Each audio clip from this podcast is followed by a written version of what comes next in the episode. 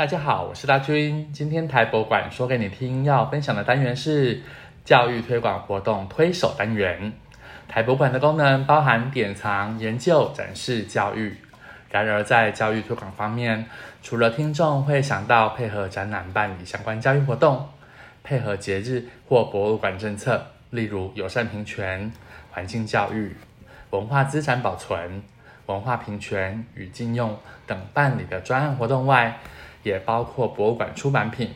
还有以典藏结合开发的周边商品和守护精灵吉祥物等，这些都包括在教育推广的范畴之中。今天想要与听众聊聊台博物馆的《云之兽：来自远古的守护者》这部漫画。漫画一推出就受到大众欢迎与热烈喜爱，而且在漫画推出之后，在台博馆本馆二楼举办相关的漫画手稿等资料的展出，还有活动。那在本馆展出完后呢，也在诚品地下书街办理展览，扩大民众对这本漫画的认识。而这本漫画也在二零二一年获得第十二届金漫奖的肯定。今天邀请到参与这部漫画产出过程的其中一名推手。教育推广组黄冠龙推广助理与听众分享，欢迎冠龙。Hello，主持人好，各位听众朋友大家好。好，大军想要请教冠龙哦，台湾云豹在二零一三年正式宣布灭绝，那台博馆为何会想要以云豹作为推出漫画的主题呢？呃，说到这一本漫画，我觉得我们就可以来呃回溯一下，就是为什么台博馆要做。这本漫画的一个源头、嗯、是 对。那其实呃，当初其实是在二零一九年的时候，文化部其实有一个呃新媒体跨平台内容产制计划这样的一个计划案。嗯、那当初呢，其实呃各个博物馆其实都在想说，哎，嗯，有没有呃。透过这个计划案，然后让博物馆产出，呃，在跨域，因为大家知道近年来跨域其实都是一个很夯的一个，呃呃一个领域 或者是项目这样子。是。那当时候台博馆呃就，就在思考这件事情。是。那呃台博馆可以呃接呃应该算是运用哪一些哪一些的跨域的一个项目来做一个算是。呃，博物馆的触及新群众或者是新面向的一个契机。那当时候其实就是由呃我们教育推广组的黄信达组长，他当时候就有、嗯、呃在呃思考说，哎，漫画这一个媒材其实是嗯台博馆可能还没有接触过的，是一个一个新的平台可以。呃，reach 到就是不同的不同的受族群跟受众这样子。嗯、对，那当时候台博馆也呃以漫画这一个项目去做这样的一个提案。是啊，呃，很幸运的就是呃有提案通过。是，对。那文化部他也认可博物馆做这个跨域的一个。是的，对。当时候台博馆提了这个漫画出版案之后呢，呃，就开始。呃，办理相关的呃采购招标的一个程序。那后来就是呃，就由盖亚文化呃邀请到呃汉堡包老师，是就是国内台漫的非常重要的一个漫画家，是对汉堡王老师来执行台博馆这一个漫画出版的呃计划的这一项任务。是，那一切起因是从这边开始的。了解。那呃后来呢，呃大家会好奇说，为什么选用？云豹这个主题，其实对，呃，当时候台博馆在提供就是呃，算是需求说明的时候，其实有嗯。提供有不同的馆藏为主的一些元素跟主题，像是科象啊，大家所说就是科象木乃伊这个议题，还有像是呃一些卢更很特别的一个传传奇的一个元素。另外，当然还有台湾云豹，那提供这些元素，还有其他像黄虎旗等等这些元素，其实都呃让呃就是呃出版社或者是漫画家他们可以去思考说，哎。这些呃馆藏元素可以做怎么样的衍生应用？是。那后来就是汉堡包老师就选定了，就是以台湾云豹为主要角色，嗯，呃，应该算是漫画主要角色的一个呃开发的一个呃要角这样子，是对，所以这一切是从这边来的。好的，了解。那冠龙本身在参与这个漫画案的过程当中哦，那您刚刚也有提到说，呃，这一次这个漫画案的主要的推手跟主要的一个执行，其实就是这个台漫很知名的这个汉堡包老师。对，那博物馆在这一次这个所谓的跨界合作当中，是如何将博物馆跟漫画家，还有馆内的专业研究人员，还有刚刚提到的盖亚出版社去。做一个结合的合作，那共同的诞生出这一部《云之兽》的这个作品。嗯、其实，呃，刚刚有，呃，其实这一本漫画是台博馆来说第一本的漫画的作品。是对。那其实台博馆也非常重视，呃，这一本漫画的呃产制的过程。对。所以，呃，其实，呃，大家会比较看到是台博馆是。有一个兼修两个字，就是在很多文字上面，呃，有兼修的。那但兼修其实就是呃，博物馆担任一个很重要角色的一个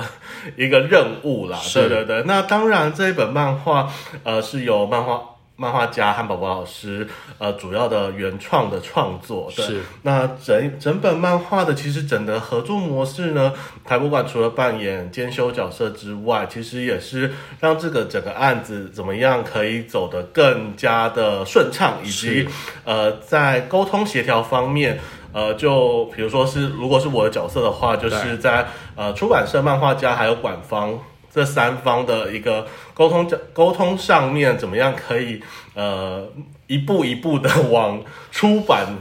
这个成品的一个诞生出来，对，就是一个小小的小螺丝钉，对对对对。那当然就是呃出版社那一边的呃总编辑跟执编他们也投注投入了相当大的心力，跟漫画家做。呃，比如说催稿件啊，还有整个 嗯漫画内容的呃，就是初步的审初步审呃审核构思等等的这个部分。嗯、那当然，台博馆这边可以提供的兼修的部分呢，其实就是有我们的就是非常呃，应该算是也是博物馆的呃资源之一，就是我们的研究人员。那呃有研究人员加入呢，可以让呃老师在创作的时候比较可以。更放心的去创作，怎么说呢？呃，因为其实当时候这部作品，呃，馆长洪世勇馆长就有说，就是、嗯、呃，希望老师可以不用担心，就是可以放开呃自己的创作的一个思考，那就是呃不受限制的可以去做发想跟创作。等于说，老师不用去担心这个台湾云豹它的一些比较。具体或者是我们所谓的真实呈现的这个部分，呃，其实反而可以从他漫画的角度去构思云豹的相关故事跟细节嘛。故事的方面，故事架构方面，其实是呃，完全是让漫画家有自自己的思思考的自由，跟就是去发想的成，就是不受拘束的一个过程过程。那、嗯、可是。刚才说的就是关于云豹的那一些体型或者是外形等等这些正确性，是馆方这边呃要求的一个前提之一。就是呃，当我们是希望在呃嗯，应该算是不违背，就是比如说生物的特征、构造等等这些的正确性前提之下，老师可以去做创作。另外。只要有涉及，就是因为呃，其实故事章节有部分是以台湾原住民作为原型去做设计的。对。那呃，这个部分呃，不跟就是文化禁忌做一个抵触，就是不要越过那一条红线。是、嗯。这两个前提之下，我们是呃，希望老师可以放胆去创作的。我觉得这样蛮好的，让老师有蛮大的一个。发挥的空间，嗯嗯嗯，对。那这一部漫画里面的内容，其实我有发现说，其实结合云豹，他有提到说，云豹跟原住民的关系，那也有提到像是云豹本身它在台湾的这个自然环境中的一个扮演的角色跟连结这中间的一个关系哦。那不晓得说这一次里面的这个主题跟内容啊，有想要借由这本汉堡包老师他。主画的这个漫画来传达什么样的讯息给我们的社会大众，好，或者是有什么样的醒思跟重点？嗯，其实呃，其实当初这本漫画呃会交给老师，就是做不受限的一个创作的一个形式，其实就是不想让它变成一个一本教科书。是对，那呃，因为。呃，大家会觉得说公部门出的漫画其实都很，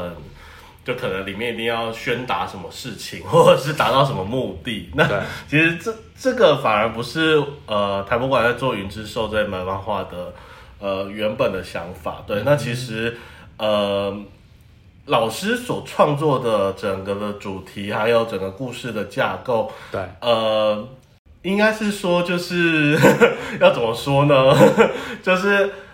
冥冥之中，老师就会自己带入了，就是博物馆想要传递的讯息。对，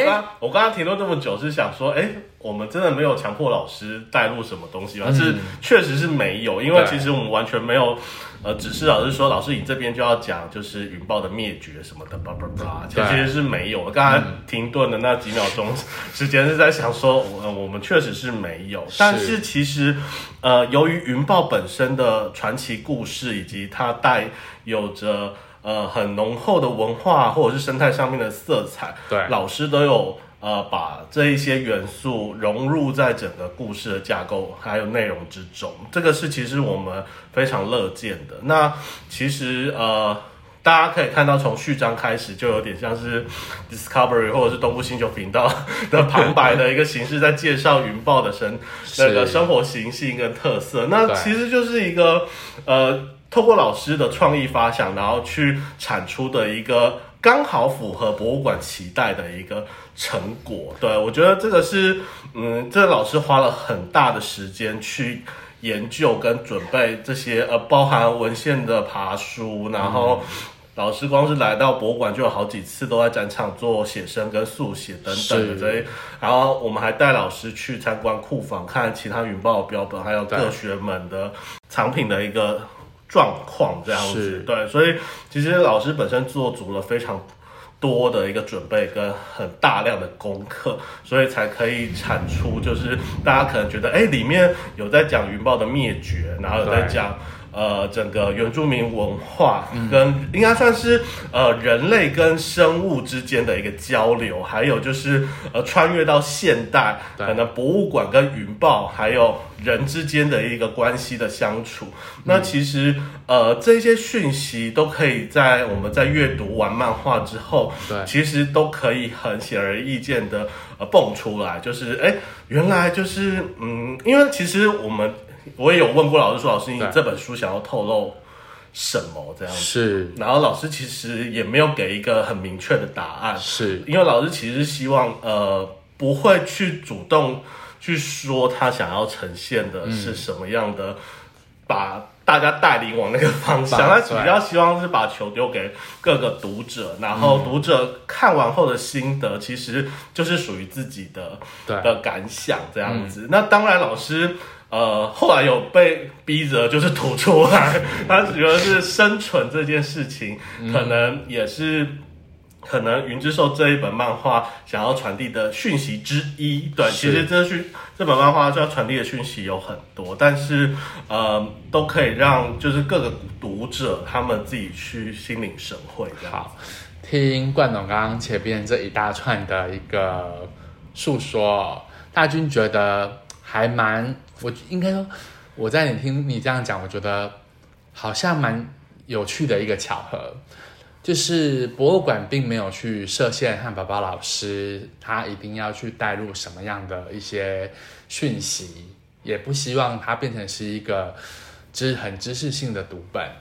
对。但是透过您刚刚讲的，就是汉堡包老师他事前也做过了很多功课，甚至于就像你说的，他有进入到库房，有看了很多资料，甚至于到现场去做手绘。那当然，大家大概都知道说，台博馆是台湾拥有这个台湾云豹标本，其实是最完整的这个数量跟这个形态。那对于汉堡包老师来说，他其实。从冠总刚刚的描述，其实我相信老师他的确花了很多的心力去做考据跟考证的动作，嗯，他才会去做了这样子的一个决定跟方向。嗯、那很有趣的是，你刚刚说后来有问到老师，老师提到生存这两个字，那我不晓得说。老师想要，老师想提出的这个“生存”这两个字的意义，是指说，对于在这个土地上的万物，不管是就是所有的生物来说，生存其实是很重要的。其实每一个生物都有它生存跟它存在的意义，是吗？这也是一个解读的。一个一个面向的是，应该就是依 依照老师的那个，就是给大家各自解读的空间，这样子让大家去想象。也就是说，那其实如果老师当初提出这个，我觉得倒也跟博物馆在办展览，我们相关的一些展览，跟不管是跟环境跟生态有关的，其实。也非常的契合，嗯，对，因为我们的确现在大家都在讲说，其实人类并不是所谓的一个高高在上的生物，其实我们跟所有的生物都一样，都有生存的权利，嗯，我们并没有一个决定权去决定什么生物是该被生存留下来，而什么生生物是被去掉这样子的一个抉择哦。嗯，那大军就想要再问说。不晓得冠农在这次漫画合作案的过程当中啊，有什么背后的故事，或者是一些秘密，可以跟我们的听众分享的？背后的故事嘛，嗯、呃，背后的故事，整个合作过程中其实都都蛮愉快的，就是没有什么。大家可能会想到一种 就是讲什么的，其实都没有。对对对，不过就是其实呃有趣的是，其实当时候老师在创作，应该说都是划分进脚本之前，其实嗯，除了参观库房，也有带老师参观就是本馆这样子。对。那其实老师有呃那时候有询问我说，就是哎，就是台博馆有没有什么？比如说是乡野传说之类，哦、应该算是呃有没有什么呃灵异的一些传闻啊？因为百年的博物馆嘛，嗯、那其实当时候我回答老师是说，哎，老师还真的是没有哎，就是呃据我所知，就是呃本馆就是在进入到夜间之后呢。确实是感觉感受不到什么样的 灵异现象，毕竟呃也还蛮晚上的时候，有时候活动太晚就会在馆里面走动，走来走去，其实确实是没有什么 没有什么异状啦。是，就那时候是跟老师说，老师针对这部分，就台博馆是有点无聊，没错，没有什么灵异的现象。后来也是老师也从后来也从老师那呃应该算是从这一次。老师得到了资讯之后呢，嗯、也成为他，呃，在漫画章节里面算是还蛮重要的一个转化，那就是把云豹先生的，呃，灵魂是。变成了守护者的一个一个一个形态的一个塑造，对，是。就是呃，原来就是因为有云豹先生的守护，所以呃，台博馆才没有那个恶灵就。在存在着在馆内，就是恶灵都会退散这样子。是，如果有看，哎、欸，这样好像有点暴雷。就是如果还没有看《云之兽》的听众朋友，可是如果看过之后，就会知道就是呃我在说什么这样子。对，我了解。对对。那其实接下来《云之兽》来自远古的守护者这部漫画，博物馆最近也提出要改编为动画。那其实冠农接下来也是这个案子的策划人之一。那不晓得说，为何博物馆会在漫画推出之后，会有接续这个动漫的一个执行计划？那感觉我的感觉是，对于关心台湾云豹的相关议题的这些民众啊，或者是喜欢这个漫画，或者是喜欢动漫的大众们，其实会有非常大的期待。那不晓得说，在动画的产出过程当中，跟漫画的产出，好，他们两个，嗯，汉堡包老师在做漫画的时候，他想传达的讯息，会不会跟动漫的这个制作过程会有什么不一样，或者是有更进一步的一个意涵在里面？嗯，其实呃，云之兽呃要应该算是云之兽出版之后，其实云之兽就成为台博馆的新的 IP。嗯哼，对，那呃现在大家都在讲 IP，IP 授权什么的，是，所以当然就是出版之后，呃。这部作品有没有其他的可能性，或者是衍生性，或者是应用的价值的部分？是。那怎么样透过云之兽这个 IP，可以再做更多的一个不同领域的诠释跟价值利用？当然，就是在出版的同时，刚刚呃大军有说到，就是其实我们在本馆的二楼回廊也是呃，就是二楼的走廊跟回廊也是举办了曼比台博的。呃，微型展，那就是在呈现，就是漫画，呃，应该算就是这一本漫画从手稿，然后到多媒体应用，以及就是呃老师的一些，就是呃很珍贵的一些资料画面，做一个展出，那就是展览的部分的价值，对，还有多媒体应用的价值。那另外就是成品的。呃，光盒就是 R 七九光盒，也是另外一个台博馆走出去，运用云之兽 IP 来做一个向外，透过云之兽 IP 让大家认识台博馆的这样的一个呃行销的一个媒介。对，是那。呃，还蛮开心的是，就是台博馆可以跟公视、跟文策院呃这边，就是跟台博馆呃申请了，就是云之兽的授权，是。那要将云之兽改做成就是动画影集，是，所以这部分呃确实是连汉堡包老师都超兴奋的，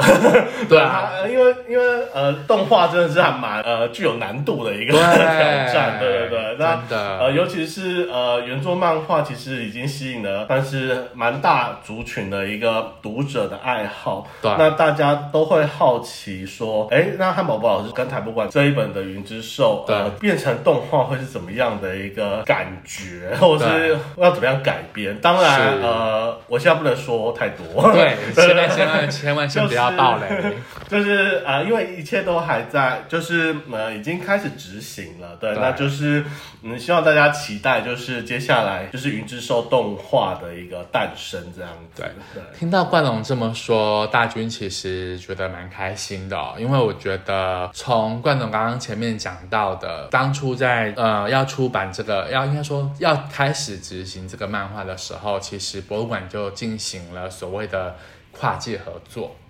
那接下来要进行的这个动画的部分，其实也算是另一种跨界，等于说。博物馆它跟动画这一个部分的产业去做了一个新的结合，嗯、对对，那也我觉得也可以让博物馆跟汉堡包老师当初合作的这个《云之兽》这本漫画，透过动画的方式，其实它可以扩大更多，吸引更多对这部漫画或者是这个主题感兴趣的这些受众。嗯，我觉得其实对博物馆来说，从博物馆的角度，它也算是可以开发另外一批对博物馆不同认识的一个群众。对，好，那今天就非常谢谢冠龙接受我们今天台不敢说给你听访谈，也很谢谢冠龙他带来精彩的分享。那听众们呢，其实听完了故事，如果你还没有拥有《云之兽：来自远古的守护者》这一本漫画的话，欢迎大家可以到台博馆的各大卖店、实体卖店，或者是各大实体书店通路，甚至于是网络书店去购买这本漫画。就大军了解，这本漫画蛮夯的哦。如果还没有买，动作请加快。那买了之后，阅读完，我们一起来期待接下来这个。云之兽》改编成动画的诞生。台博馆说给你听，我们下次再会，拜拜。